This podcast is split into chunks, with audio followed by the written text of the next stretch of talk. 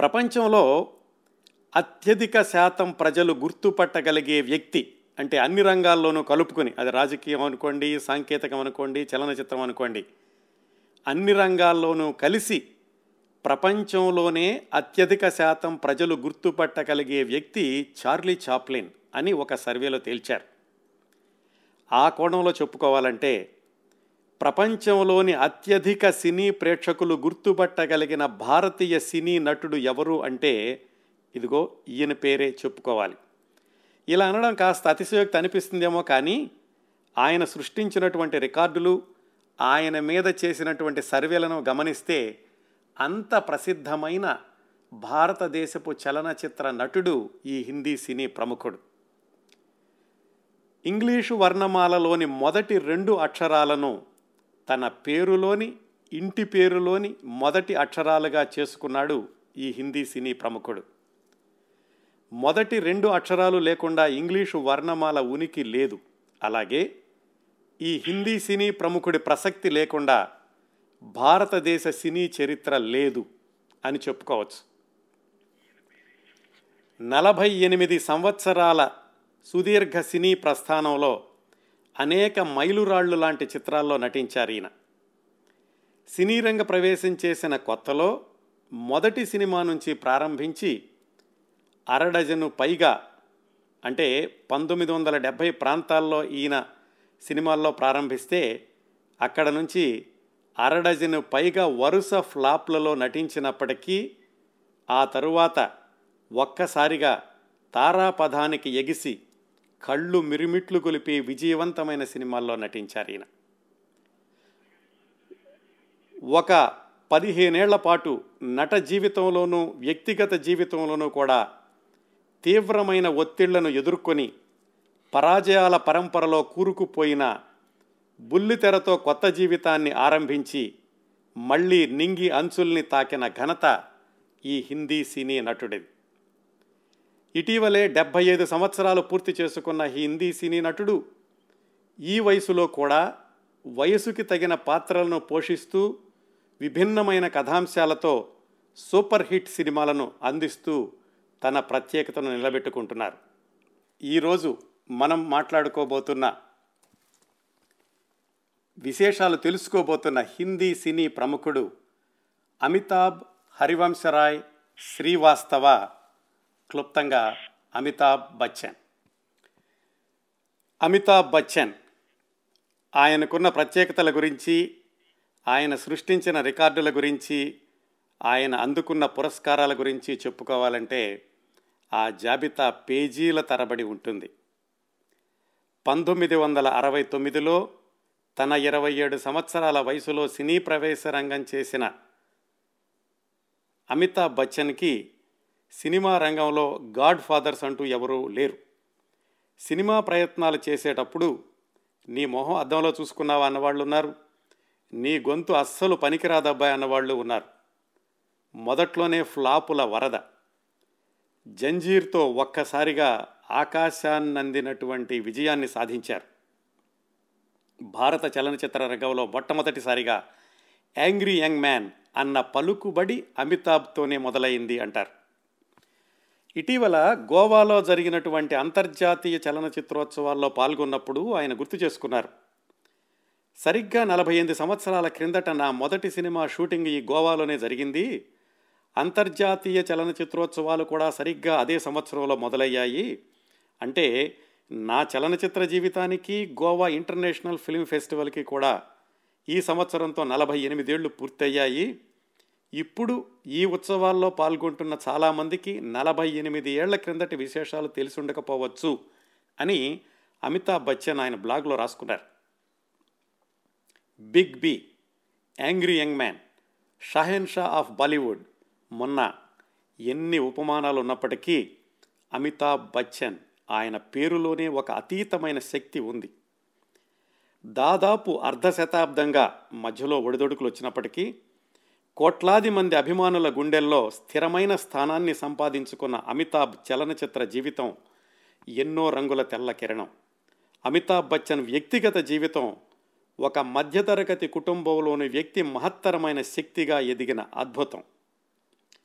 ఇన్నేళ్ళు ఇన్నాళ్ళు గడిచిన వన్నె తరగని ఆయన నటనా వైభవానికి సాక్ష్యం ఒక సర్కార్ ఒక చీనీకం ఒక పా ఒక పీకు ఒక పింక్. ఇటీవల భారత మ్యాట్రిమోనీ అనేటటువంటి సంస్థ వాళ్ళు అమ్మాయిల కోసమని మీకు ఎలాంటి జీవిత భాగస్వామి కావాలనుకుంటున్నారు అని నిర్వహించినటువంటి సర్వేలో అత్యధిక శాతం మంది అమ్మాయిలు ఎంపిక చేసుకున్న వ్యక్తి అమితాబ్ బచ్చన్. ఇన్ని పేరు ప్రఖ్యాతులు సంపాదించుకున్న అమితాబ్ జీవితం లోకి తొంగి చూస్తే అమితాబ్ బచ్చన్ వెండి చెంచాతో పుట్టలేదని ఆయన జీవితం పూలపాన్పు కాదని నల్లేరు మీద నడక అసలే కాదని అందరికీ తెలిసిన విషయమే. ఆయన వ్యక్తిగత జీవితంలోనూ చలనచిత్ర జీవితంలో కూడా మహోజ్వలమైన కాంతి పుంజాలు ఉన్నాయి భయంకరమైన చీకటి రోజులు ఉన్నాయి. సమగ్రమైన సమాచారాలకు ఆ విశేషాల్లోకి వివరాలకి వెళ్ళబోయే ముందు అమితాబ్ డెబ్భై ఐదు సంవత్సరాల జీవితాన్ని విహంగ వీక్షణంలాగా చూద్దాం. అతి సాధారణమైన మధ్యతరగతి కుటుంబంలో పుట్టిన అమితాబ్ బచ్చన్ హై స్కూల్లో చేరే వయసు వచ్చే వరకు మధ్యతరగతి జీవితాల్లోని మందహాసాలు చూశారు ఆనంద బాష్పాలు చూశారు కన్నీటి పుష్పాలు చూశారు. అమ్మ నాన్న తను తమ్ముడు చిన్న పొదరిల్లు లాంటి కుటుంబం. ఇంకా తను తమ్ముడు జీవితంలో స్థిరపడకుండానే నాన్నగారు పెన్షన్ లేకుండా రిటైర్ అవుతున్నానని ఆందోళన పడినప్పుడు ఎప్పటికైనా అమ్మా నాన్నలకి భరోసానిచ్చే భవిష్యత్తుని ఇవ్వడమే తన కర్తవ్యం అనుకున్నాడు సినిమా ప్రయత్నాలు ఇంకా చేస్తున్నటువంటి అప్పటి అమితాబ్ బచ్చన్. తనకి తృప్తినివ్వని ఉద్యోగాన్ని మానేసి సినిమాల్లోకి వెళ్ళాలనుకోవడం తల్లిదండ్రుల నుంచి అందుకు ఆమోదం లభించడం అది ఎప్పుడూ తన అదృష్టం అని చెప్తూ ఉంటాడు అమితాబ్ బచ్చన్. ఫ్లాపుల్ని తట్టుకుని విజయ శిఖరాలను చేరి ఎదురులేని హీరోగా ఎదుగుతున్న రోజుల్లో పంతొమ్మిది వందల ఎనభై రెండులో షూటింగులో జరిగిన ప్రమాదంలోనూ ఆ తరువాత దాడి చేసిన విచిత్రమైన వ్యాధితోనూ మృత్యువు అంచుల వరకు వెళ్ళి మృత్యుంజయుడిగా వెనక్కి వచ్చారు అమితాబ్ బచ్చన్ గారు. ఆయనకి తీవ్రమైన గాయాలయ్యాయి అని తెలుసుకున్నప్పుడు కోట్లాది మంది అభిమానులు దేశవ్యాప్తంగా దేవాలయాల్లో పూజలు చేశారు. వాళ్ళందరూ కూడా అమితాబ్ బచ్చన్ గారిని కేవలం వెండితెర మీద చూడడం మాత్రమే. వ్యక్తిగతంగా అంతకు ముందు చూడలేదు తర్వాత చూడలేమని కూడా తెలుసు. కానీ ఆయన అనారోగ్యంతో ఉన్నారు అన్నప్పుడు ఈ కోట్లాది మంది అభిమానులు కూడా అల్లల్లాడిపోయారు. ఆరోగ్యం సహకరించదేమోనని సినిమాలు తగ్గించుకుని బాల్యమిత్రుడు రాజీవ్ గాంధీ సలహాతో రాజకీయాల్లోకి వెళ్ళినప్పుడు నాలుగేళ్ళలోనే తనకి రాజకీయాలకు సరిపడదని తెలుసుకున్నారు అమితాబ్ బచ్చన్ గారు. అంతలోనే బోఫోర్స్ కుంభకోణంలో ఆరోపణలు తనని తాను నిర్దోషిగా నిరూపించుకునే క్రమంలో మళ్ళీ కొన్నాళ్ళ పాటు పోరాటం. సొంతంగా స్థాపించిన ఏబీసీఎల్ సంస్థ అపజయాల పరంపరతో దివాళా తీసినప్పుడు ఉంటున్న ఇల్లు కూడా వేలానికి వచ్చిన పరిస్థితి నుంచి కేబీసీగా కోన్ బనేగా క్రోర్పతి. ఆ టీవీ షోతో భస్మరాసుల్లో నుంచి పునరుజ్జీవం పొందే గ్రీకు పురాణంలోని ఫీనిక్స్ పక్షిలాగా మళ్ళీ దశాబ్దాల క్రిందట వైభవాన్ని తిరిగి తెచ్చుకుని అమితాబ్ పని అయిపోలేదు అని వరుస హిట్ సినిమాలతో నిరూపించుకుంటూ విజయ పథంలో సాగుతున్న డెబ్భై ఐదు సంవత్సరాల యువకుడు అమితాబ్ బచ్చన్. ఆయన సినీ రంగ జీవితంలో ఉచ్చస్థాయిలో ఉన్నప్పుడు అమితాబ్కి పెళ్ళయిందని తెలిసి కూడా ఆయన్ని ప్రేమించినటువంటి ఇతర నటీమణుల గురించిన అనేక కథలు కూడా ప్రచారంలోకి వచ్చాయి. ఇదంతా చాలా సంక్షిప్తంగా అమితాబ్ బచ్చన్ గారి జీవితం. అయితే ఈ మనం ప్రస్తావించుకున్నటువంటి ఒక్కొక్క సంఘటన వెనకాల ఎన్నో మలుపులున్నాయి ఆసక్తికరమైన సమాచారం ఉంది. ఆ విశేషాల్లోకి వెళ్ళబోయే ముందు ఇంకొన్ని సంగతులు చెప్తాను. మనం లోగడ కార్యక్రమాల్లో చాలామంది ప్రముఖుల గురించి ప్రస్తావించుకున్నప్పుడు ఒక విషయం చెప్పుకున్నాం. ఏంటంటే ఒక వ్యక్తి వ్యక్తిత్వం పెంపొందడానికి చాలా అంశాలు ఉంటాయి కానీ ముఖ్యంగా అమ్మా నాన్నల వారసత్వం చిన్నప్పుడు అమ్మా నాన్నలు పెంచిన విధానం అది చాలా ముఖ్యమైంది అని చెప్పుకున్నాం. అమితాబ్ బచ్చన్ వ్యక్తిత్వం మీద కూడా వాళ్ళ అమ్మా నాన్నల ప్రభావం చాలా ఎక్కువగా ఉందని ఆయనే పదే పదే చెబుతూ ఉంటారు. ఆయన మాటలోనే చెప్పాలంటే నన్ను బాలీవుడ్ సూపర్ హీరో అమితాబ్ బచ్చన్ అనే కంటే కవి హరిహంస హరివంశరాయ్ బచ్చన్ గారు అబ్బాయి అని పిలిస్తేనే చాలా గర్వంగా భావిస్తాను అని చెప్తూ ఉంటారు అమితాబ్ బచ్చన్. అలాగే ప్రపంచంలోని స్త్రీలందరిలో అత్యంత సౌందర్యవత సౌందర్యవంతమైన స్త్రీ ఎవరు అంటే మా అమ్మ అని చెబుతాను అని కూడా ఆయన చాలాసార్లు చెప్పారు. నిజానికి అమితాబ్ బచ్చన్ సినిమాల్లోకి వచ్చిన మూడు నాలుగు సంవత్సరాలకి స్టార్డమ్ను అందుకుని లక్షలాది మంది కోట్లాది మంది అభిమానులు సంపాదించుకున్నారు. అంటే అప్పటికీ ఆయన వయసు సుమారుగా ముప్పై సంవత్సరాలు. అయితే వాళ్ళ నాన్నగారు డాక్టర్ హరివంశరాయ్ బచ్చన్ ఆయన పాతికేళ్ళకే ఈ స్టార్డమ్ని చూశారు. అది కూడా కవితా రంగంలో. హరివంశరాయ్ బచ్చన్ గారు ఆయన పాతికేళ్ళ వయసులోనే ఆయన వ్రాసిన మధుశాల అనే కవితని గానం చేసేటప్పుడు ఆ రోజుల్లో అంటే పంతొమ్మిది వందల ముప్పై ప్రాంతాల్లో సభా ప్రాంగణాలు కిక్కిరిసిపోయేవి. దాదాపుగా నెల రోజులు ముందుగానే ఆయన కార్యక్రమాలన్నీ కూడా ఖరారైపోతూ ఉండేవి ఆయన మధుశాల కవిత గానం చేసేటప్పుడు ప్రేక్షకులందరూ కూడా ఊగిపోతూ ఉండేవాళ్ళట. ఆ మధుశాల కవితా సంపుటి హరివంశరాయ్ గారు వ్రాసిన మొట్టమొదటి ప్రచురణ నుంచి కూడా నిరంతరంగా పునఃప్రచురణలు పొందుతూనే వచ్చింది. కవిగా అంత పేరు తెచ్చుకున్నప్పటికీ వ్యక్తిగత జీవితంలో ఎన్నో ఒడిదుడుకుల్ని ఎదుర్కొన్నారు అమితాబ్ బచ్చన్ గారి నాన్నగారు డాక్టర్ హరివంశరాయ్ గారు. అమితాబ్ బచ్చన్ పుట్టేటప్పటికీ ఆయన వయసు ముప్పై ఐదు సంవత్సరాలు. అమితాబ్ బచ్చన్ తమ్ముడు అజితాబ్ బచ్చన్ పుట్టేటప్పటికీ వాళ్ళ నాన్నగారి వయసు నలభై సంవత్సరాలు. పిల్లలు పుట్టేటప్పటికే హరివంశరాయ్ తన మధ్యతరగతి కుటుంబంలో ఎన్నో ఎత్తుపల్లాలను చూశారు. ఆ హరివంశరాయ్ బచ్చన్ గారు ఆయన ఇంటర్మీడియట్ అయిపోయాక వాళ్ళ నాన్నగారు నేను రిటైర్ అయిపోయాను అబ్బాయి నేను ఇక చదువు చెప్పించలేను నువ్వు చదువుకోవాలంటే కనుక నువ్వు ట్యూషన్స్ చెప్పి డబ్బులు సంపాదించుకుని నువ్వో నువ్వే చదువుకో అని చెప్పారు. అలా మొదలైంది హరివంశరాయ్ బచ్చన్ గారి జీవితం. అక్కడి నుంచి బయలుదేరి ఢక్కా మొక్కీలు తింటూ మొదటి భార్య అనారోగ్యానికి గురైనప్పుడు వైద్యం చేయించుకో వైద్యం చేయించడానికి కూడా డబ్బు లేని పరిస్థితులు. తనకి కూడా క్షయవ్యాధి వచ్చి ఇక నువ్వు బ్రతకవబ్బాయ్ అని డాక్టర్లు చెప్పినటువంటి వైనం వాటన్నింటినీ కూడా పరిష్కరించుకుంటూ ముప్పై ఏళ్ళ వయసులోనే మొదటి భార్య చనిపోయాక అప్పుడు చదువుకోవడం ప్రారంభించి ఎంఏ పూర్తి చేసి అంత పట్టుదలతో ఆయన జీవితంలో ఒక స్థాయికి చేరుకున్నారు అమితాబ్ బచ్చన్ గారు నాన్నగారు. జీవితంలో ఎన్ని ఆటుపోట్లు ఎదురైనా కవిత్వం రాయడం మానకుండా కవిగా అమోఘమైన పేరు తెచ్చుకుంటూ తన జీవిత కాలంలో ముప్పై పైగా కవితా సంపుటాలు రాశారు హరివంశరాయ్ బచ్చన్ గారు. అమితాబ్ పుట్టిన పంతొమ్మిది వందల నలభై రెండో సంవత్సరం నుంచి జవహర్లాల్ నెహ్రూ కుటుంబంతో జరిగినటువంటి పరిచయం ఆయన సహాయంతో అలహాబాద్ నుంచి ఢిల్లీ ప్రయాణం అక్కడి నుంచి అమితాబ్ సినిమాల్లో పేరు తెచ్చుకున్నాక బొంబాయి నివాసం ఈ హరివంశరాయ్ బచ్చన్ గారి జీవితం వెలుగు నీడలు కలిసిన ఒక ఉద్గ్రంథం. అమితాబ్ గారి తల్లి తేజీ బచ్చన్ వివాహానికి ముందు తేజీ సూరి. హరివంశరాయ్ గారికి రెండవ భార్య. పిల్లల్ని ఆమె పెంచినటువంటి విధానం ఆమె చూపించిన ప్రేమానురాగాలు పిల్లల వ్యక్తిత్వాల్ని తీర్చిదిద్దడంలో ఆమె తీసుకున్న శ్రద్ధాశక్తులు అత్యంత ప్రశంసనీయం అనిపిస్తాయి. అమితాబ్ బచ్చన్ గారి అమ్మగారు విద్యాధికురాలు సామాజిక సేవా కార్యకర్త చక్కటి రంగస్థల కళాకారిణి కూడా. ఇవ్వండి అమితాబ్ బచ్చన్ గారి గురించి వాళ్ళ నాన్నగారి గురించి అతి క్లుప్తంగా విశేషాలు చెప్పాను. వీటన్నింటి యొక్క సమగ్ర సమాచారం ఈ వారము వచ్చే వారాల్లోనూ తెలుసుకుంటున్నాం. అమితాబ్ బచ్చన్ ఎంత పేరు ప్రఖ్యాతులు తెచ్చుకున్న వ్యక్తి అయినా చాలామంది సినీ ప్రముఖుల జీవితాల్లాగా ఆయన సినిమాల్లోకి రాకముందు ఆయన జీవితం గురించిన వివరాలు ఎక్కువగా ఎక్కడా లభ్యం కావు. వాళ్ళ నాన్నగారు రాసుకున్న ఆత్మకథలో తప్ప.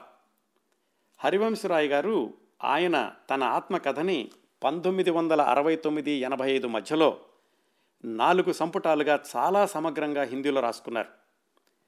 దాన్ని కొంచెం సంక్షిప్తీకరించిన ఇంగ్లీషు అనువాదం ఇన్ ది ఆఫ్టర్నూన్ టైం దీన్ని ఇంకా సంక్షిప్తీకరించి తెలుగులోకి యార్లగడ్డ లక్ష్మీప్రసాద్ గారు అనువాదం చేశారు.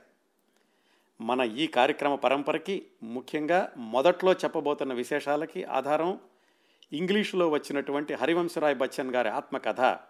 In the afternoon time. ఆ తరువాత చెప్పబోయే విశేషాలు వివిధ పత్రికలు ఇంటర్వ్యూల నుంచి సేకరించినాయి. హరివంశరాయ్ బచ్చన్ గారు తన ఆత్మకథలో అమితాబ్ బచ్చన్ గురించి కొన్ని విషయాలు చెప్పే సందర్భంలో నేను ఇంతవరకే చెబుతున్నాను భవిష్యత్తులో మా అబ్బాయి తన ఆత్మకథను రాసుకుంటే ఈ సంఘటనల గురించి మరింత వివరంగా చెప్తాడు అని రాసుకున్నారు. కానీ అమితాబ్ బచ్చన్ చాలా ఇంటర్వ్యూల్లో చెప్పారు నేను ఆత్మకథ వ్రాయపోవడం లేదు నా జీవితం ఆధారంగా బయోపిక్ లాంటి సినిమాలు కూడా ఏమీ రావు అని ఆయన స్పష్టంగా చెప్పారు. అందువల్ల మనం వాళ్ళ నాన్నగారి ఆత్మకథలో నుంచి వివిధ ఇంటర్వ్యూల నుంచి సేకరించినటువంటి సమాచారంతో ఈ కార్యక్రమ పరంపరని ముందుకి కొనసాగిద్దాం. ఇదంతా అమితాబ్ బచ్చన్ గారి గురించిన కార్యక్రమానికి సుదీర్ఘమైనటువంటి ఉపోద్ఘాతం. అమితాబ్ బచ్చన్ జీవిత విశేషాలు తెలుసుకోవడానికి వాళ్ళ తాతగారి దగ్గర నుంచి ప్రారంభించి వాళ్ళ నాన్నగారు హరివంశరాయ్ గారి జీవితం గురించిన కూడా మనం వివరంగా తెలుసుకోవాలి. అలాంటప్పుడే ఎలాంటి పరిస్థితుల్లో జీవించినటువంటి మధ్యతరగతి దంపతులు అమితాబ్ సోదరుల్ని ఎలాంటి వాతావరణంలో పెంచారు అనేటటువంటి విషయం మనకి వివరంగా తెలుస్తుంది. అమితాబ్ బచ్చన్ గారి తాతగారు చాలా తరాల ముందే బీహార్లోనో ఉత్తరప్రదేశ్ చివరిలోనో ఎక్కడో ఒక ప్రాంతం నుంచి అలహాబాద్లో స్థిరపడ్డారు. అమితాబ్ బచ్చన్ గారి తాతగారి పేరు ప్రతాప్ నారాయణ్ ఆయన నాయనమ్మ పేరు సుర్సతి. అంటే మనం మాట్లాడుకుంటోంది అమితాబ్ బచ్చన్ నాన్నగారు హరివంశరాయ్ బచ్చన్ గారి నాన్నగారు అమ్మగారి గురించి. హరివంశరాయ్ బచ్చన్ గారి నాన్నగారు అమ్మగారు వాళ్ళందరూ కూడా కాయస్థులు అనే సామాజిక వర్గానికి చెందిన వాళ్ళు వాళ్ళ ఇంటి పేరు శ్రీవాస్తవ అని వస్తుంది. ప్రతాప్ నారాయణ శ్రీవాస్తవ అమితాబ్ బచ్చన్ గారి తాతగారు. హరివంశరాయ్ శ్రీవాస్తవ అమితాబ్ బచ్చన్ గారి నాన్నగారు. అయితే ఈ కాయస్థులు అనేటటువంటి సామాజిక వర్గం వాళ్ళు ఈ అలహాబాదు ప్రాంతంలోనూ అంతకుముందు వాళ్ళు ఉన్నటువంటి ప్రదేశాల్లోనూ కూడా ఎక్కువగా వాళ్ళు ఈ అకౌంటింగు అలాగే చిన్న చిన్న పరిపాలనా వ్యవహారాలు చూడడం ఇలాంటి ఉద్యోగాల్లో ఎక్కువగా స్థిరపడి ఉండేవాళ్ళట. కొంతమంది ఏం చెప్తారంటే ఆ చిత్రగుప్తుడి అంశం నుంచి వచ్చారు అందుకని అకౌంటింగ్లో ఎక్కువగా స్థిరపడుతూ ఉంటారు ఈ కాయస్థ వంశస్థులు అని చెప్తూ ఉంటారు. అది పై పైన చెప్పేదే కానీ నిజానికి ఆ కాయస్థులు అనేటటువంటి సామాజిక వర్గానికి చెందిన వాళ్ళు అన్ని ముఖ్యమైనటువంటి రంగాల్లోనూ కూడా స్థిరపడ్డారు. ఈ ప్రతాప్ నారాయణ గారు పయోనీర్ అనేటటువంటి ఒక పత్రికలో అకౌంటెంట్గా పనిచేస్తూ ఉండేవాళ్ళు అలహాబాద్లోనే. ప్రతాప్ నారాయణ గారి భార్య సుర్సతి ఆ పేరు సరస్వతి నుంచి వచ్చింది అంటారు. ఆవిడ ఎక్కువగా పుస్తకాలు చదువుకుంటూ ఉండేవాళ్ళు. ప్రతాప్ నారాయణ గారికి సుర్సతి గారికి మొట్టమొదట్లో ఇద్దరు పిల్లలు పుట్టి చడిపో చనిపోయారు. ఆ తరువాత ఒక అమ్మాయి. ఆ అమ్మాయి పేరు భగవాన్ దేవి అని పెట్టుకున్నారు. ఆ తర్వాత మరొక ఇద్దరు పిల్లలు పుట్టి చనిపోయారు. ఇలా వరుసగా పిల్లలు చనిపోతున్నారు ఎక్కువ మంది జీవించటం లేదు అని ఆ ప్రతాప్ నారాయణ్ గారు ఆయనకి బాగా నమ్మకమైనటువంటి రామ్ చరణ్ శుక్ల అనే ఒక పండిట్జీని సంప్రదించారు. ఆ పండిట్జీ ఏం చెప్పారంటే హరివంశ పురాణాన్ని చదివితే కనుక మీరు కొన్ని రోజులు క్రమం తప్పకుండా ఆ పురాణాన్ని చదివి దాన్ని పారాయణం చేస్తే మీకు పిల్లలు చనిపోకుండా నిలిచేటటువంటి అవకాశం ఉంది అని ఆయన సలహా ఇచ్చారు. సలహా ఇచ్చినట్టుగానే ఆ రామ్ చరణ్ శుక్ల అనే పండిట్జీ రోజు సాయంకాలం వీళ్ళింటికి రావడం ప్రతాప్ నారాయణ గారు సురసతి గారు పీటల మీద కూర్చోవడం ఆయన ఈ హరివంశ పురాణాన్ని చదివి వినిపించడం మళ్ళీ ప్రతాప్ నారాయణ సురసతి గారు దాన్ని మళ్ళీ పారాయణం చేయడం ఇలాగా కొన్ని రోజులు చేశారు. అయితే అలా చేసినందుకు ఆ రామ్ చరణ్ శుక్ల ఈ ప్రతాప్ నారాయణ గారిని కొన్ని కొంత ధనం కూడా అడిగాడు. ఆయన అప్పట్లో వెంటనే ఇవ్వలేక ఆయనకు ఒక ప్రామిసరీ నోట్ రాసిచ్చాడు. మొత్తానికి ఈ హరివంశరాయ ఈ హరివంశ పురాణం ఇదంతా కూడా పూర్తయ్యాక కొన్ని రోజులకి వాళ్ళకి ఒక అబ్బాయి పుట్టాడు. ఆ హరివంశ పురాణం చదివాక అబ్బాయి పుట్టాడు అనేటటువంటి నమ్మకంతో ప్రతాప్ నారాయణ సురసతి వాళ్ళ అబ్బాయికి హరివంశరాయ్ అని పేరు పెట్టుకున్నారు. హరివంశరాయ్ శ్రీవాస్తవ. ఆయనే అమితాబ్ బచ్చన్ గారు నాన్నగారు. అయితే ఈ హరివంశరాయ్ శ్రీవాస్తవ తర్వాత ఇంకొక అబ్బాయి పుట్టాడు. ఆయన రఘువంశం చదివాక పుట్టాడని చెప్పి ఆయనకి రఘువంశరాయ్ అని పేరు పెట్టుకున్నారు ప్రతాప్ నారాయణ వాళ్ళు. అయితే రఘువంశ్ అనేటటువంటి పేరుతో ఉన్న ఒక కుర్రవాడు అప్పుడే చనిపోయి ఉండడంతో ఆ సెంటిమెంట్తో భయపడి రఘువంశరాయ్ అనే పేరుని సాలిగ్రామం అని మార్చారు. అంటే హరివంశరాయ్ గారి తమ్ముడి పేరు సాలిగ్రామం. ఆ తర్వాత ఇంకొక అమ్మాయి. అంటే అమితాబ్ బచ్చన్ గారి నాన్నగారికి ఒక అక్క ఒక తమ్ముడు ఒక చెల్లెలు. చిట్ట చివరి అమ్మాయి పేరు శైలకుమారి. ఇది ప్రతాప్ నారాయణ గారి సంతానం అంటే అమితాబ్ బచ్చన్ గారి నాన్నగారి వైపు నుంచి ఈ హరివంశరాయ్ శ్రీవాస్తవ ఆయనకి చిన్నప్పటి నుంచి పుస్తకాలంటే విపరీతమైనటువంటి ప్రేమగా ఉండేది. ఎక్కడ పుస్తకాలు కనిపిస్తే అక్కడ చదువుతూ ఉండేవాళ్ళు. వాళ్ళ అక్కయ్య గారు అలాగే వాళ్ళ కజిన్సు వాళ్ళ స్కూల్లో చదివినటువంటి పుస్తకాలన్నీ కూడా ఈయన స్కూల్కి వెళ్ళకముందే చదువుతూ ఉండేవాడు హరివంశరాయ్. ఆయన పుట్టినప్పుడు ఆయన జాతకం చూసి ఈ కొంతమంది చెప్పారట ప్రతాప్ నారాయణకి ఈ కుర్రవాడు చాలా గొప్పవాడు అవుతాడు కాకపోతే మీ మాట మాత్రం వినడు చాలా స్వతంత్ర భావాలు స్వేచ్ఛాశక్తులు ఉన్నటువంటి వ్యక్తి అని ప్రతాప్ రాయ్కి చెప్పారు హరివంశరాయ్ గురించి. ఇంకొక విశేషం ఏమిటంటే ఈ హరివంశరాయ్ గారు పంతొమ్మిది వందల ఏడు నవంబర్ ఇరవై ఏడున పుట్టారు. ఆయన పుట్టినటువంటి స్థలానికి రెండు ఫర్లాంగుల దూరంలో ఒక జమీందారు భవంతి ఉంది. ఆ జమీందారు భవంతిలో హరివంశరాయ్ గారు పుట్టడానికి పద్దెనిమిది సంవత్సరాల క్రిందట ఒక ఆయన పుట్టారు. ఇంత వయసు వ్యత్యాసం ఉన్నప్పటికీ ఆ పద్దెనిమిది సంవత్సరాల ముందు జమీందారు కుటుంబంలో పుట్టినటువంటి వ్యక్తి తన జీవితంలో ప్రముఖ పాత్ర వహించి తన జీవితంలో ముఖ్యమైన మలుపులకి కారణం అవుతాడని ఆ జమీందారు వ్యక్తి యొక్క మనవడు తన అబ్బాయి జీవితంలో ప్రముఖ పాత్ర పోషిస్తాడని హరివంశరాయ్ అనేటటువంటి కుర్రవాడికి ఆ సమయంలో తెలియదు ఆ జమీందారు గారి అబ్బాయే జవహర్లాల్ నెహ్రూ. జవహర్లాల్ నెహ్రూ గారి మనవడే రాజీవ్ గాంధీ. హరివంశరాయ్ గారి అబ్బాయే అమితాబ్ బచ్చన్. సరే మళ్ళీ అమిష హరివంశరాయ్ గారి దగ్గరికి వద్దాం. ఆయన మొట్టమొదట్లో మున్సిపాలిటీ స్కూల్లో చేర్చారు వాళ్ళ నాన్నగారు. ఎందుకంటే వాళ్ళ నాన్నగారు చిన్న ఉద్యోగం గుమస్తా ఉద్యోగం లాంటిది ఆయన చేసేది. నలుగురు పిల్లల్ని పోషించాలి. పెద్ద పెద్ద చదువులు మంచి మంచి పాఠశాలల్లో చేర్పించేటటువంటి స్తోమత లేదు ఆయనకి. రెండు మున్సిపల్ పాఠశాలల్లో చదివాక హై స్కూల్ వచ్చేసరికి ఆయన్ని కాయస్థుల పాఠశాల అని వాళ్ళ సామాజిక వర్గానికి ప్రత్యేకంగా ఉన్నటువంటి ఒక హై స్కూల్లో చేర్చారు హరివంశరాయ్ గారిని వాళ్ళ నాన్నగారు. ఈ హరివంశరాయ్కి చిన్నప్పటి నుంచి పుస్తకాలు చదివేటటువంటి అవ అలవాటు ఉండడంతో ఏడవ తరగతి నుంచే కవిత్వం లాంటిది ఏదో రాస్తూ వచ్చారు ఆయన. అంతేకాకుండా ఆయన ఈ హై స్కూల్లో చదువుకున్నప్పటి రోజుల నుంచే అభ్యుదయ భావాలు అలాగే ఆ స్వాతంత్ర్య ఉద్యమం ఆ పెరుగుతున్నటువంటి రోజుల్లో ఆ స్వాతంత్రోద్యమంలో పాల్గొన్నటువంటి నాయకులు వాళ్ళ యొక్క జీవితాలు వాళ్ళ యొక్క త్యాగాలు ఇవన్నీ చూస్తూ పెరిగారు. అందుకని చిన్నప్పటి నుంచి కూడా ఆయనకి ఈ కులము కులం పేరు పెట్టుకోవడము కులాన్ని ప్రతిబింబించేటటువంటి ఇలాంటి ఆనవాళ్ళైనా ఉంచుకోవడం ఆయనకి ఇష్టం లేకపోయింది. అందుకనే ఆయనకి దాదాపు పదహారు పదిహేడు సంవత్సరాలు వచ్చేటప్పటికే ఈ శ్రీవాస్తవ అనే పేరు పెట్టుకోవడం మానేశారు. చిన్నప్పటి నుంచి హరివంశరాయిని పిల్లవాడు అనేటువంటి దృష్టిలో బచ్చా బచ్చా అంటుంటే ఆయన దాన్నే తన కలం పేరు బచ్చన్గా చేసుకున్నారు. కలం పేరు అంటే ఆయన ఏడవ ఏడవ తరగతిలో ఉన్నట్టుగా కొన్ని కవితలు అవి రాశారు హిందీలోను. ఆ తరువాత ఆయనకి పదహారు పదిహేడు సంవత్సరాల వయసులో కొన్ని కవితలు రాశారు. వాటన్నిటినీ ఆ తర్వాత చించేశారట. ఇవి కవితలు లాంటివి కాదు అని.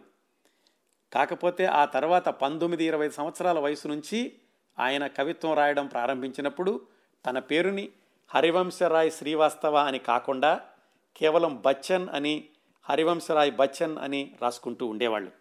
అదే తర్వాత వాళ్ళ పిల్లలకి అమితాబ్ బచ్చన్ అమిజితాబ్ బచ్చన్ వాళ్ళందరికి కూడా వచ్చింది.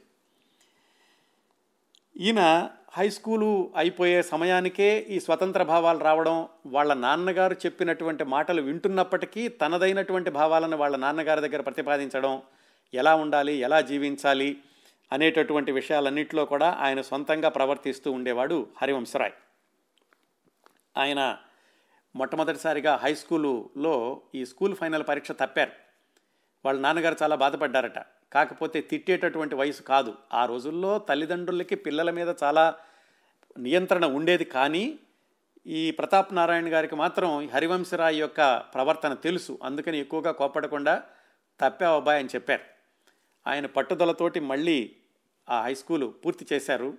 ఈలోగా వాళ్ళ తమ్ముడు ఆయన మరి కొంచెం ఒక్కొక్క క్లాసే పెంచుకుంటూ దాదాపుగా ఈ హరివంశరాయ్ గారికి ఒక సంవత్సరం ముందుకు వచ్చారు అప్పట్లో వీళ్ళ మధ్యతరగతి జీవితాలు ఎలా ఉండేయంటే హరివంశరాయ్ యొక్క తమ్ముడు సాలిగ్రామం ఆయన అన్నయ్య తీసుకున్నటువంటి గ్రూప్ తీసుకుంటే బాగుంటుందని ఆ గ్రూపే తీసుకుని ఆ పుస్తకాలని ఆయన వాడుకుంటూ ఉండేవాడు. ఆ తర్వాత చిన్న చెల్లెలు శైలకుమారి కూడా పుస్తకాలు వేరే కొనేటటువంటి ఖర్చు తగ్గుతుంది అని హరివంశరాయ్ అలాగే శాలిగ్రామం చదువుకున్నటువంటి పుస్తకాలనే ఆ చెల్లెలు కూడా చదువుకుంటూ ఉండేది. అంత పరిమితమైనటువంటి సంపాదనతో చాలా ఇబ్బందులు ఎదుర్కొన్నటువంటి మధ్యతరగతి జీవితంలో పెరుగుతూ వచ్చారు హరివంశరాయ్. ఆయనకి హై స్కూల్ అయిపోయాక ఇంటర్మీడియట్లో చేరదాం అనుకున్నప్పుడు వాళ్ళ నాన్నగారు చెప్పారు నేను ఒకటి రెండు సంవత్సరాల్లో రిటైర్ అవ్వబోతున్నాను. నేను మరి ఇంకా అక్కయ్యకి పెళ్ళి చేయాలి ముగ్గురు పిల్లలకి చదువులు చెప్పించాలి ఇవన్నీ కూడా నా పెన్షన్తో అయ్యేటటువంటి పనులు కాదు. అందువల్ల నువ్వు ఇంకా చదవాలనుకుంటే కనుక నీ అంతట నువ్వుగా ట్యూషన్స్ చెప్పుకుని ఆ వచ్చిన డబ్బులతో నువ్వు చదువుకో మీ తమ్ముడికి ఇంకా చెల్లెలికి కూడా నేను కనీసం ఈ కాలేజీ వరకైనా తీసుకురావాలి అని వాళ్ళ నాన్నగారు చెప్పారు. దానికి కాదని లేదు హరివంశరాయ్. కాకపోతే అదే సమయంలో ఇంకొక పరిణామం ఏమిటంటే అప్పటికి పంతొమ్మిది సంవత్సర సంవత్సరాలు హరివంశరాయ్కి పంతొమ్మిది వందల ఇరవై ఆరు. పంతొమ్మిది వందల ఇరవై ఆరులోనే ఆయనకి పెళ్ళి సంబంధాలు చూడడం ప్రారంభించారు. ఒకటి రెండు సంబంధాలు ఎక్కడో పల్లెటూళ్ళ నుంచి తీసుకొచ్చారు కానీ హరివంశరాయ్ గారు దానికి ఒప్పుకోలేదు. ఆ తర్వాత అలహాబాదులోనే ఉన్ తమ సామాజిక వర్గానికే చెందినటువంటి ఒక మాదిరి కుటుంబంలో నుంచి శ్యామ అనేటటువంటి అమ్మాయిని పెళ్ళి కూతురుగా చూశారు. హరివంశరాయ్ గారికి కూడా నచ్చింది.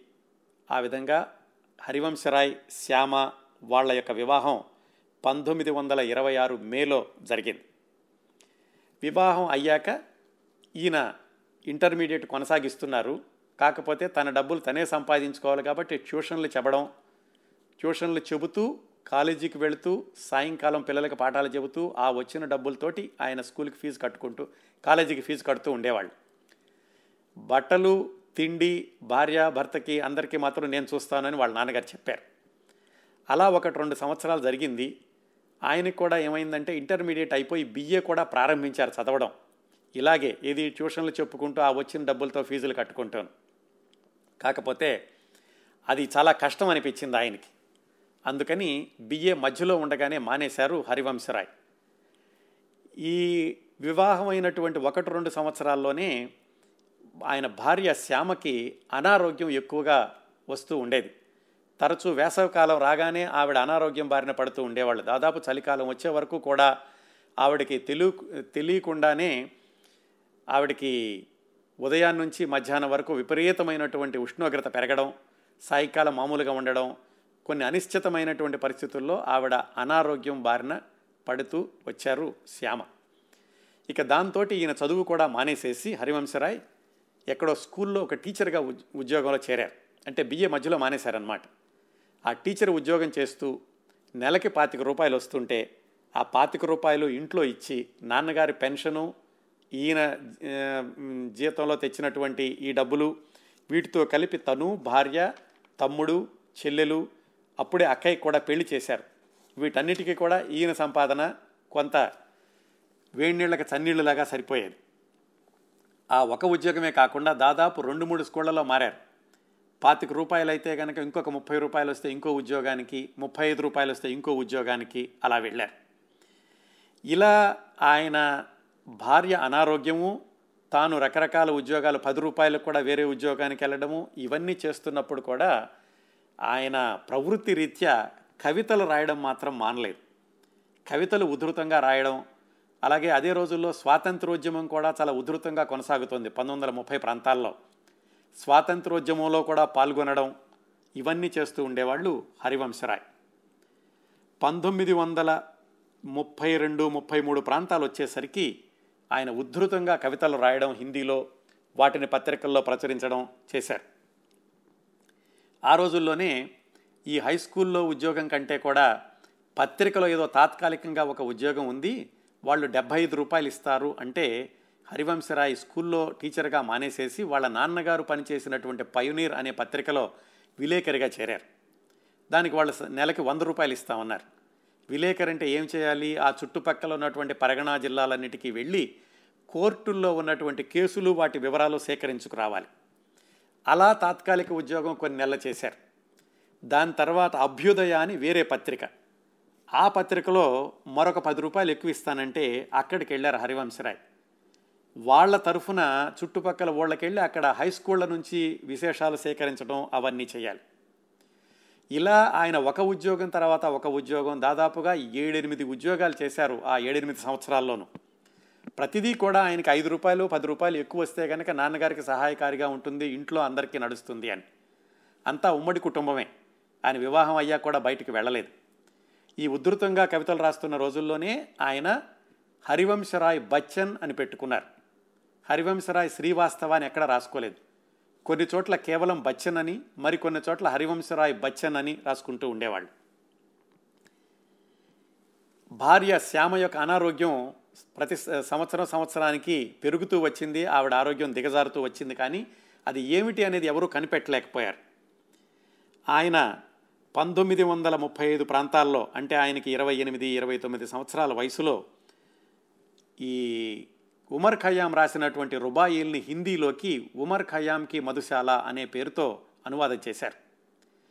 ఆ ఉమర్ ఖయాం రుబాయిల్ని అనువాదం చేశాక ఆయనకి ఏమనిపించిందంటే ఇదే శైలిలో సొంతంగా రాస్తే బాగుంటుంది అని ఆయన సొంతంగా మధుశాల అనేటటువంటి ఒక కవితా సంపుటాన్ని రాశారు. వ్రాస్తున్నప్పుడే అవి పత్రికల్లో కూడా వస్తూ ఉండేవి. పది పంతొమ్మిది వందల ముప్పై నాలుగు ముప్పై ఐదు ప్రాంతాల్లో మధుశాల రాయడం పూర్తయ్యాక దాన్ని కవితా గానానికని వెళ్ళారు ఆయన. మొట్టమొదటిసారిగా అలహాబాద్లో నుంచి ఆయన బెనారస్లో కవితాగానం చేశారు. చేసినప్పుడు విపరీతమైనటువంటి స్పందన వచ్చింది. ఆయన చదివినటువంటి ప్రతి కవితకి కూడా ప్రేక్షకులు హర్షాతిరేకంతో చప్పట్లు కొట్టడమే కాకుండా మళ్ళీ చదవండి మళ్ళీ చదవండి అని చదివించుకున్నారు. పంతొమ్మిది వందల ముప్పై నాలుగు ముప్పై ఐదు ప్రాంతాల్లో ఆయన ఈ విధంగా కవితా గానాలు చేయడం ఈ శని ఆదివారాల్లో అన్ని చోట్లకి వెళ్ళడం విపరీతంగా పెరిగింది. ఒకవైపు భార్య అనారోగ్యం రెండో వైపు కవిగా ఆయనకు వస్తున్నటువంటి పేరు. ఇంత చేస్తే ఆయన వయసు ఇరవై ఏడు ఇరవై ఎనిమిది సంవత్సరాలు మాత్రమే. మరోవైపు పది రూపాయలు పదిహేను రూపాయల కోసం ఇంకొక ఉద్యోగం ఇంకొక ఉద్యోగం మారుతూ వెళ్ళడం. ఇలా జరుగుతున్నటువంటి రోజుల్లో ఆయన ఈ ఊరూరు తిరుగుతూ రాత్రిపూట వాళ్ళు ఇచ్చేటటువంటి డబ్బుల్లో కొంత మిగుల్చుకుని ఇంటికి ఎక్కువ ఇద్దామని చెప్పి ఆయన ఏదో చవక రకం హోటల్లో ఉండడం తిండి కూడా తిని తినకుండా ఉండడం ఇలాగ ఉద్యోగరీత్యా ఆయన పది రూపాయలు పదిహేను రూపాయలు ఎక్కువ సంపాదించడం రెండో వైపు ఉధృతంగా కవితలు రాయడం. ఇలా ఉంటున్నప్పుడు పంతొమ్మిది వందల ముప్పై ఐదులో ఈ మధుశాల అనే పుస్తకాన్ని కనుక ప్రచురించి అమ్మితే కొంచెం లాభం వస్తుంది అని ఆయన పుస్తక ప్రచురణ కూడా చేపట్టారు. అప్పటికి వాళ్ళ నాన్నగారు అంటే హరివంశరాయ్ గారు నాన్నగారు ప్రతాప్ నారాయణ్ ఆయన ఉద్యోగం నుంచి రిటైర్ అయ్యారు. ఆయన వాళ్ళ అబ్బాయి పుస్తకం ప్రచురించేటటువంటి కార్యక్రమాన్ని చేపట్టి దాన్ని ప్రచురించడం అలాగే దాన్ని పంపిణీ చేయడం ఇలాంటివన్నీ చేశారు. ఆ పుస్తకం ప్రచురణ మొదలైనప్పటి నుంచే విపరీతమైనటువంటి అమ్మకాలు వెంట వెంటనే పునర్ముద్రణకి రావడం దాంతో కూడా కొంత ఆదాయం రావడం ప్రారంభించింది హరివంశరాయ్ గారికి. ఇది పంతొమ్మిది వందల ముప్పై ఐదు ప్రాంతాల్లో. అంటే ఆయనకి ఇరవై ఎనిమిది సంవత్సరాల వయసు. వివాహం అయ్యి అప్పటికి తొమ్మిది సంవత్సరాలు అయింది కానీ పిల్లలు ఎవరూ లేరు. సంతానం లేదు. పంతొమ్మిది వందల ముప్పై ఐదు ప్రాంతాల్లోనే ఉన్నట్టుండి ఈయనకి అనారోగ్యం వచ్చింది. రకరకాల ఊళ్ళు తిరగడం సమయానికి ఒక చోట ఉండకపోవడం తిండి సరిగా తినకపోవడం వీటన్నిటితోటి. ఆయన అనారోగ్యంతో ఇంటికి వచ్చినప్పుడు భార్యతో చెప్పారట నీ అనారోగ్యం నేను తీసుకుంటున్నా అని. ఆ భార్య తనకున్నటువంటి అనారోగ్యాన్ని ఎక్కువగా ఆయనకి చెప్పలేదు. ఆయనే అసలు అనారోగ్యంతో ఉన్నారు అని. ఆ మధ్యలో కూడా భార్యకి సరిగా వైద్యం చేయించేటటువంటి స్తోమత కూడా లేకపోయేసరికి భార్య యొక్క అమ్మా నాన్నగారులు అంటే హరివంశరాయ్ యొక్క అత్తగారు మామగారు వాళ్ళు శ్యామను తీసుకెళ్ళి కొన్నాళ్ళు తన దగ్గర ఉంచుకుని వైద్యం చేయించి మళ్ళీ వెనక పంపిస్తూ ఉండేవాళ్ళు. అదే ఊరు అనుకున్నాం కదా అలహాబాదులోనే ఇద్దరు ఉండేది. ఆ విధంగా పంతొమ్మిది వందల ముప్పై ఐదు చివరి ప్రాంతాలు వచ్చేసరికి హరివంశరాయ్ గారికి కూడా అనారోగ్యం. ఆ అనారోగ్యం డాక్టర్ల దగ్గరికి వెళ్ళేసరికి ఆయనకు కూడా టీబీ అని చెప్పారు. ఆ టీబీ అని చెప్పినప్పుడు డాక్టర్లు వైద్యం చేయడం ప్రారంభించాక ఆ వైద్యం కూడా చాలా ఖరీదుతో కూడుకున్నది అయ్యింది. దాదాపుగా పది పన్నెండు నెలల పాటు ఆయన ఆ టీబీతోటి బాధపడ్డారు. ఒకనొక సమయంలో డాక్టర్లు చెప్పారట ఇది క్షయవ్యాధి దీన్ని నయం చేయగలమో లేమో చెప్పలేము ఎన్నాళ్ళు ఉంటావో కూడా నువ్వు చెప్పడం కూడా అసాధ్యం అసంభవం అని. ఆయన అనుకున్నారట ఆత్మకథలు రాసుకున్నారు తర్వాత ఏమిటి నేను ఈ భూమికి వచ్చింది కేవలం నాలుగైదు కవితలు రాసి వెళ్ళిపోవడానికైనా? ఇంతటితో నా జీవితం ముగిసిపోతోందా? సంతానం కూడా లేదు భార్య కూడా అనారోగ్యంతో ఉంది ఆయన రాత్రి పగలు బాధపడుతూ ఉండేవాళ్ళు. ఆ డాక్టర్ గారు చేసేటటువంటి ఈ ఈ వైద్య సదుపాయానికి కూడా ఆయన దగ్గర డబ్బులు లేక డాక్టర్ గారి దగ్గరికి వెళ్ళి మీరు ఎక్కువ డబ్బులు తీసుకుంటున్నారండి నేను ఇంకా మీ దగ్గరికి వైద్యానికి రాను అని చెప్తే ఆ డాక్టర్ గారు అన్నారట. సరే హరివంశరాయ్ నువ్వు నా దగ్గరికి రాకపోతే కనుక చనిపోతావు అని. నేను చనిపోయినా సరే నేను వైద్యానికి డబ్బులు పెట్టలేను నాన్నగారేమో ఇల్లు అమ్మేసి నాకు వైద్యం చేయిస్తానంటున్నారు. ఆయన ఇల్లు అమ్మేస్తే కనుక మేము అందరం కూడా రోడ్డు మీద పడాల్సి వస్తుంది. అలా చేయించడం నాకు ఇష్టం లేదు అందువల్ల మీ దగ్గరకు రాను అని. ఆ డాక్టర్ దగ్గర మానేసి ఆయన ప్రకృతి వైద్యం ప్రారంభించి ఆయన ఆరోగ్యాన్ని ఒక దోవలోకి తెచ్చుకున్నారు. కానీ అప్పటికే భార్య శ్యామ ఆరోగ్యం విపరీతంగా దిగజారిపోయింది. అప్పటికి కనిపెట్టారు ఆవిడకి కూడా వచ్చింది క్షయవ్యాధి అది కూడా పేగుల్లో వచ్చింది క్షయవ్యాధి అని. ఆ తీవ్రమైనటువంటి అనారోగ్యంతో శ్యామ ఆవిడ పంతొమ్మిది వందల ముప్పై ఆరులో నవంబర్లో చనిపోయారు. అప్పటికీ ఈ హరివంశరాయ్ గారి యొక్క వయసు ఇరవై తొమ్మిది సంవత్సరాలు. పది సంవత్సరాల వైవాహిక జీవితం సంతానం లేదు కవిగా పేరు వచ్చింది భార్యావియోగం ఇదండి ఇరవై తొమ్మిది సంవత్సరాల హరివంశరాయ్ గారి యొక్క జీవితం. ఆ తర్వాత ఆయన మళ్ళీ కాలేజీకి వెళ్ళి చదువుకోవడం ద్వితీయ వివాహం చేసుకోవడం అమితాబ్ బచ్చన్ అజితాబ్ బచ్చన్ల యొక్క పుట్టుక వాళ్ళ యొక్క బాల్యం ఈ విశేషాలన్నీ వచ్చే వారం మాట్లాడుకుందాం.